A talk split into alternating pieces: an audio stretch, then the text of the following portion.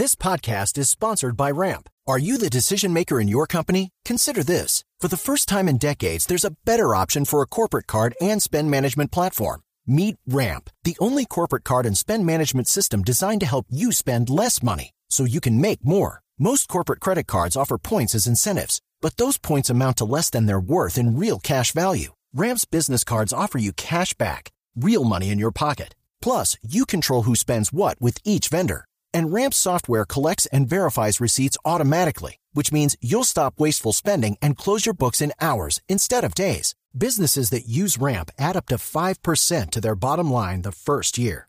If you're a decision maker, adding Ramp could be one of the best decisions you've ever made. And now get $250 when you join Ramp for free. Just go to ramp.com slash easy. Ramp.com slash easy. R-A-M-P.com slash easy. Cards issued by Sutton Bank and Celtic Bank members of DIC terms and conditions apply. Don Héctor, buenos días. Muy buenos días. Don Héctor, no le oigo. ¿Me habla al teléfono si es tan amable? Muy buenos días, vecino. Sí. Don Héctor, ¿qué sabe usted, usted de qué testigo aquí en el caso de Sara Sofía? Pues vecino, yo como le estuve comentando siempre a los medios, ahí dicen que la niña se les murió a ellos allá adentro, pero es que yo vi a esa niña viva. Yo vi cuando el- la muchacha, la mamá de Sara Sofía, sacó a la niña de la casa. La niña salió viva, eso fue como del, del 18 a los primeros de febrero. ¿Sí Ah, pero acaba, acaba de decirle el papá que la niña murió el 27 de enero. ¿Usted la vio después? Claro, es que eso es falso. Yo no vi a esa niña, esa niña no se murió allá adentro, vecino, porque es que yo vi a la niña cuando la señora la sacó. Era, era el transcurso de la tarde y la, la muchacha fue y sacó a la niña viva de esa casa. Yo la vi, estábamos yo, estaba presente mi mamá cuando ella sacó la niña y se fue caminando con la niña. La niña iba caminando, la niña salió viva de esa casa. Sí. Usted es vecino de, de Sara Sofía, pues de los de la mamá de Sara Sofía y de Díaz, de Nelson Díaz, el esposo o el novio de, la mamá. Yo trabajo en todo el frente de esa casa donde vivían ellos. ¿Y usted qué había visto? ¿Cómo era la relación de ellos con la niña? Pues bien, yo siempre veía que el señor sacaba a la niña, él la sacaba en las tardes, la niña jugaba un ratico ahí, la caminaba y la guardaban. Pues la que siempre me pareció extraña fue la mamá, la verdad. La mamá era así como que misteriosa. Sí, don Héctor, el día que usted eh, recuerda que la sacaron a la niña cogida de la mano, ¿cuándo fue? Eso fue después del 18. Después del 18. Más ¿no? o menos como para, Sí. sí, como para lo, dura, como sería como para los últimos de enero, Sí. febrero. Sí, finales de enero, que es el momento en el que la niña desaparece. Exactamente, sí. Sí. Eh, usted, usted, doc- don Héctor Ochoa, dice que la señora, que la mamá era como misteriosa. ¿Por qué dice que, por qué le parecía? Porque era la verdad muy poco hablar, siempre llegaba, esperaba que Nixon llegara, ella siempre se paraba enfrente de mi negocio y se veía ahí toda misteriosa, pues muy poco hablaba, se encerraba, salía en las nochecitas, siempre salía con Nixon o mayormente salía sola. Y, y el trato que usted veía, eh, afecto, como manifestaciones de afecto de, de esta mamá hacia Sara Sofía, hacia su hija.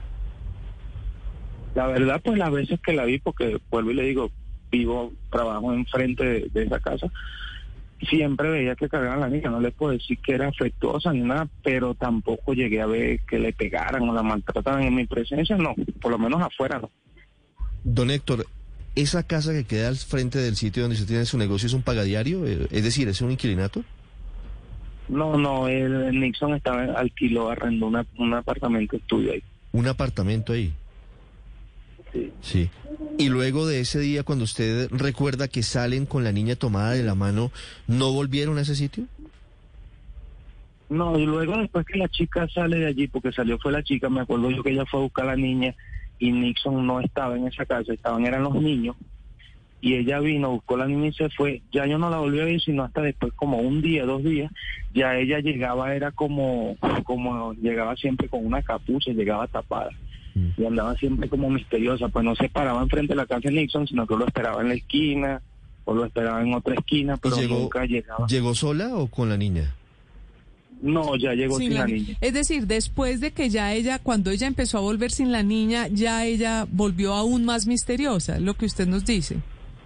Sí, sí, exactamente. Andaba siempre como nerviosa, como asustada. ¿Usted qué recuerdo tiene de la niña, don Héctor? Hermosa. Una niña muy linda, la verdad.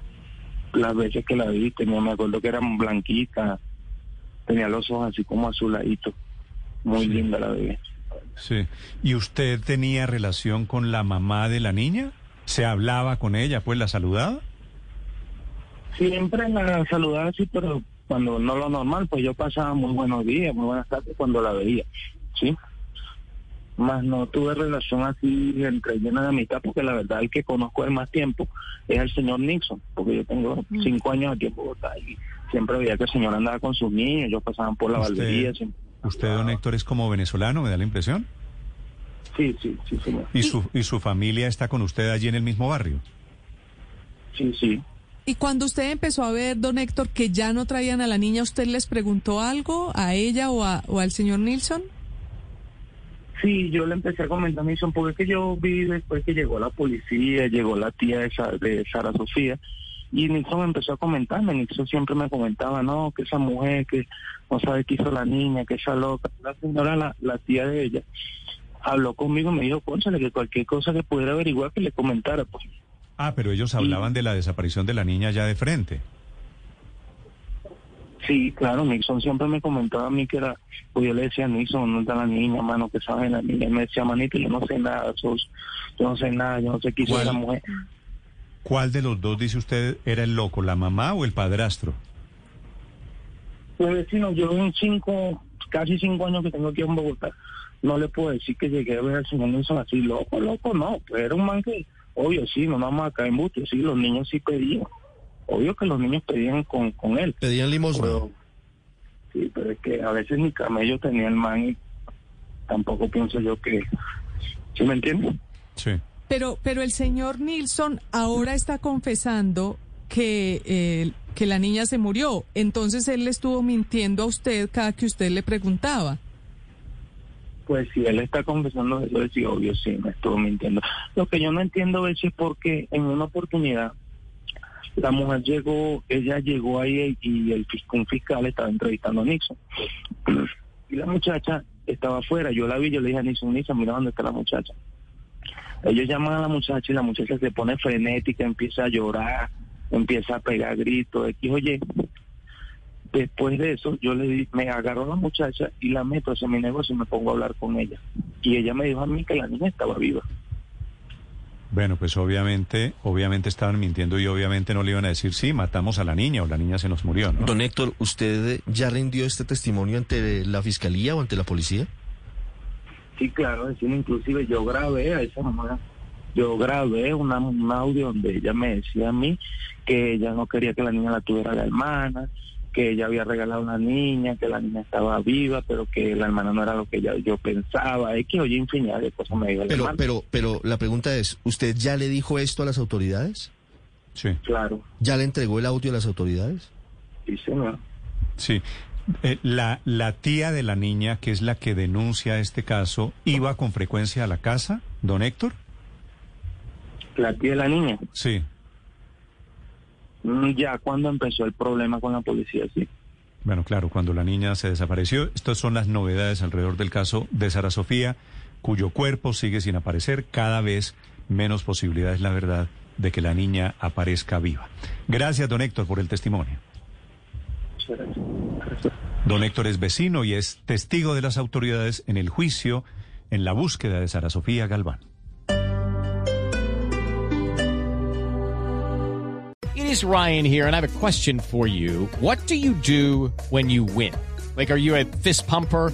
a woohooer, a hand clapper, a high fiver. I kind of like the high five, but if you want to hone in on those winning moves, check out Chumba Casino. At ChumbaCasino.com, choose from hundreds of social casino style games for your chance to redeem serious cash prizes. There are new game releases weekly, plus free daily bonuses. So don't wait. Start having the most fun ever at ChumbaCasino.com. No purchase necessary. BGW. Void were prohibited by law. See terms and conditions. 18 plus.